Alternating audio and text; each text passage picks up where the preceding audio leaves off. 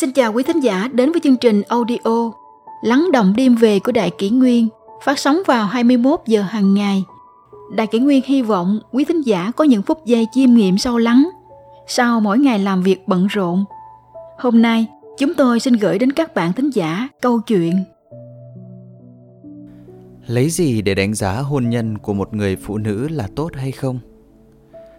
Có rất nhiều người từng thắc mắc rằng lấy gì để đánh giá hôn nhân của một người phụ nữ là tốt hay không? Tôi nói rằng hãy xem cô ấy sau khi lấy chồng có thể trở thành một người phụ nữ ngày một ưu tú hơn hay không.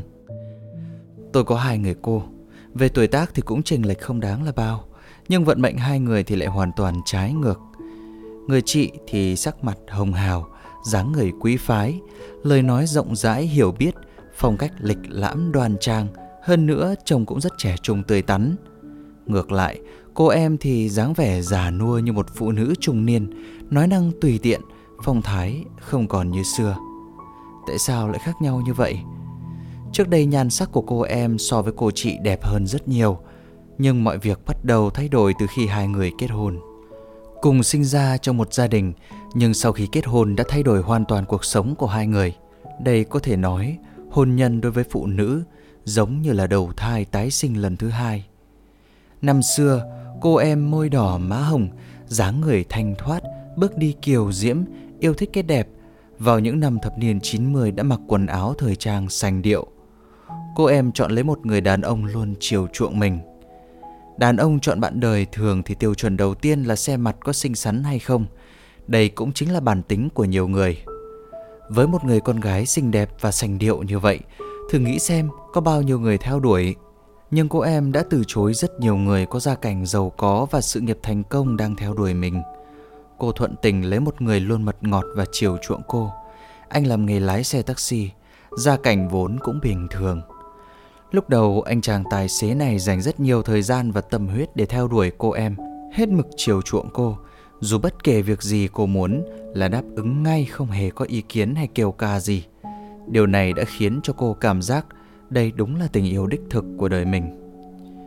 Nhưng đằng sau những lời mật ngọt đều là, sau khi cưới xong, chồng cô yêu cầu vợ không cần giảm béo, mập một chút, nhìn đẹp hơn. Sau khi sinh con xong, cô buông thả bản thân không hề chăm chút gì, từ một phụ nữ dáng người cân đối, eo đồng hồ cát, trở thành cô vợ đúng chất eo bánh mì. Cô vốn dĩ tốt nghiệp cao học, có công việc tốt đẹp nhưng chồng lại nói Em không cần phải đi làm cho vất vả, Cứ ở nhà anh chăm sóc. Cô cảm động quá liền viết đơn nghỉ việc ở nhà chăm con. Sau khi con cái đi học, Cô ở nhà không có việc gì làm nên sinh ra buồn chán, Muốn đi học lớp cắm hoa. Nhưng chồng lại nói, học cái đó làm gì? Vô tác dụng. Cô muốn học đàn piano, Chồng lại bảo, Tuổi tác lớn như vậy rồi còn muốn học làm nhạc sĩ sao? Có lần cô muốn cùng chị mình đi du lịch cho khuây khỏa đầu óc anh chồng lại nói, Thật là tiêu tiền lung tung. Dù sao thì theo ý của anh chồng, Vợ chỉ cần ở nhà chăm con cái và cơm nước là đủ rồi, Ngoài ra không cần học hành thêm gì nữa. Sau hơn 10 năm kết hôn, Cô từ một thiếu nữ xinh đẹp, kiều diễm, Trở thành một phụ nữ trung niên ngày ngày chỉ biết có con cái và đi chợ nấu cơm. Cuối cùng, trải qua hơn 10 năm hôn nhân, Cô đã dần đánh mất hết giá trị bản thân mình vì trong suốt một thời gian dài không được sống như mình mong muốn, hai vợ chồng cô đã không ít lần mâu thuẫn nảy sinh và cuối cùng cô đã đòi ly hôn. Người chồng nghe vậy tức giận mắng rằng Cô xem lại bộ dạng mình đi. Với cái bộ dạng của cô bây giờ Nam không ra nam, nữ không ra nữ Cô nghĩ rời xa tôi thì có thể sống được sao? Thử hỏi ly hôn rồi xem còn có ai muốn để ý đến cô. Lúc này cô mới nhìn lại mình trong gương Rồi bàng hoàng nhận ra Trong hơn 10 năm kết hôn bản thân cô đã biến đổi rất nhiều. Người chồng từng coi cô là ngọc ngà châu báu giờ đây lại trở nên coi thường cô như vậy. Cô đã lờ mờ hiểu ra điều gì đã khiến cô trở nên như thế. Cô chị ngược lại, kết hôn với một người mà đối với bất cứ việc gì của vợ đều đưa ra yêu cầu. Năm đó cô chị không có được dùng mạo xinh đẹp như cô em, có thể nói là rất đỗi bình thường. Tuy nhiên, Cô là một người có tính cách biết đặt ra mục tiêu rõ ràng Cô biết mình cần gì và mình là người như thế nào Năm đó người yêu thương theo đuổi cũng không ít Nhưng cô đã chọn một người rất có kiến thức Người này đối với bất cứ việc gì đều đưa ra yêu cầu cao và chỉ bảo cho cô, giúp cô tiến bộ hàng ngày. Yêu cầu chính là để không ngừng tiến bộ, không ngừng trưởng thành. Ví như hồi yêu nhau, gặp việc gì không hài lòng cô thường hay cáu giận, bạn trai thường khuyên cô hãy học cách bao dung. Tính khí không tốt hay nổi giận thất thường, bạn trai lại khuyên cô hãy học cách khống chế bản thân. Làm người khi đối nhân xử thế cần phải biết suy nghĩ cho người khác trước. Cô chị cảm thấy sống cùng một người đàn ông luôn đặt ra cho mình những yêu cầu như vậy thì cả đời sẽ không ngừng được tiến bộ. Vậy là cô quyết định chọn anh làm chồng. Sau khi sinh con, anh chồng khích lệ cô đi học lớp yoga để phục hồi vóc dáng và chăm sóc sức khỏe tốt hơn. Anh nói với cô là phụ nữ, em nên học sống một cuộc sống tinh tế một chút. Có như vậy cuộc sống của em mới đầy màu sắc và thi vị. Đừng buông thả bản thân mà đánh mất đi giá trị của chính mình. Chồng cô vốn dĩ lúc đầu làm việc cho một công ty kinh doanh, nhưng sau đó đứng ra lập doanh nghiệp riêng. Công việc lúc đầu rất khó khăn, nhưng rồi dần dần ổn định, điều kiện kinh tế cũng không ngừng tốt hơn. Lúc này tính cô đâm ra lười biếng, thời gian rảnh rỗi không muốn làm việc. Anh chồng lại yêu cầu cô đi học một lớp thích nghi xã hội, sau đó khuyến khích cô đi làm. Những khi có thời gian, anh lại khích lệ vợ tham gia những lớp học ngoại khóa bồi dưỡng, bổ trợ kỹ năng để cô không ngừng được nạp thêm năng lượng mới và yêu thích cuộc sống hơn. Cuộc sống tiến bộ trong hôn nhân giúp người phụ nữ không ngừng thăng hoa. Mỗi khi chồng cô chị đi công tác nước ngoài về đều kể cho vợ nghe những điều mới mẻ và cuộc sống đầy thú vị ở hải ngoại. Ví như hương vị món ăn của Pháp ra sao, sự bí ẩn của kim tự tháp như thế nào, cuộc sống đầy lãng mạn và thi vị của các nước phương Tây khác với mình ra sao. Khi có thời gian, chồng thường bảo cô dành cho việc đọc sách, khám phá những điều thú vị mới mẻ của cuộc sống, đồng thời cũng là nâng cao kiến thức cho chính mình. Cùng là một khoảng thời gian kết hôn như cô em, nhưng cuộc sống của cô chị không ngừng thay đổi theo chiều hướng tích cực, phong phú sắc màu và thú vị.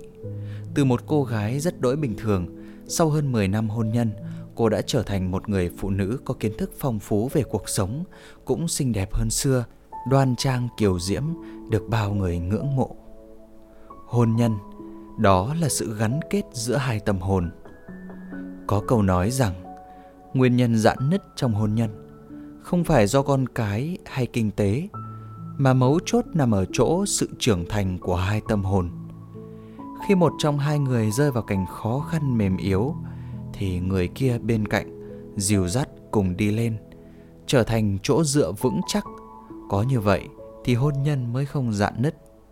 Người phụ nữ ngốc là người chọn người chồng không quản việc gì, chỉ cần người đó đối xử tốt với mình. Nhưng nếu có một ngày nào đó họ không còn đối xử tốt với bạn nữa thì sao?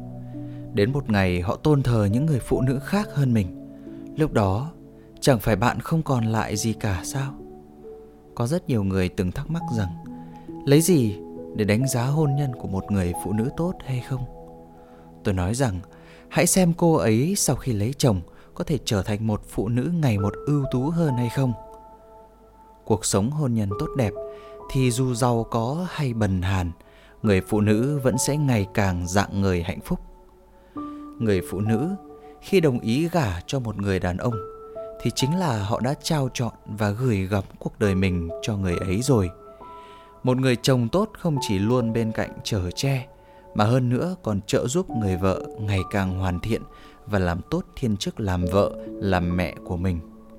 Có thể họ không phải là một người nuông chiều vợ mình hết mực mà họ nghiêm khắc, quản giáo gia đình theo đúng lễ tiết, điều mà nhiều người ngày nay vẫn dán lên đó chiếc nhãn gia trưởng. Ngày nay, từ gia trưởng thường mang hàm nghĩa xấu. Tuy nhiên, bản thân gia trưởng chỉ có nghĩa là người chủ gia đình. Vì sao một gia đình lại cần có chủ? Bởi vì gia đình là tế bào của xã hội. Gia đình hài hòa yên ấm thì xã hội mới thái bình thịnh trị. Ngược lại, gia đình lục đục thì xã hội cũng rối ren và người chồng chính là người chủ leo lái con thuyền gia đình ấy đi đến bến bờ của hạnh phúc. Còn người phụ nữ, nếu là một cô gái thông minh, đương nhiên sẽ hiểu rằng họ trao chọn cuộc đời này cho chồng, nhưng không có nghĩa chỉ biết mong muốn được nuông chiều. Cô ấy sẽ không muốn mình giống như một bình hoa di động, vĩnh viễn chỉ biết ỉ lại và trông chờ vào chồng mà đánh mất giá trị bản thân mình. Cô ấy không ngừng trao dồi kiến thức, hoàn thiện bản thân để khiến nội tâm mình ngày thêm phong phú. Không chỉ là một người vợ hiền, người mẹ đảm đang, người phụ nữ ấy còn là trợ thủ đắc lực cho công danh sự nghiệp của chồng mình. Như một dòng suối mát trong, dịu dàng bao dung nhưng sức mạnh tiềm tàng ẩn chứa. Họ chính là người giữ lửa cho mái ấm gia đình. Những người phụ nữ nổi tiếng trong lịch sử, ví như trưởng tôn hoàng hậu đời Đường, chi kỷ của hoàng đế Đường Thái Tông, hay Nam Phương hoàng hậu, vị hoàng hậu tài sắc vẹn toàn nước tiếng trong sử Việt, được người đời mãi ngợi ca, chính là những gương sáng đáng để chúng ta noi theo.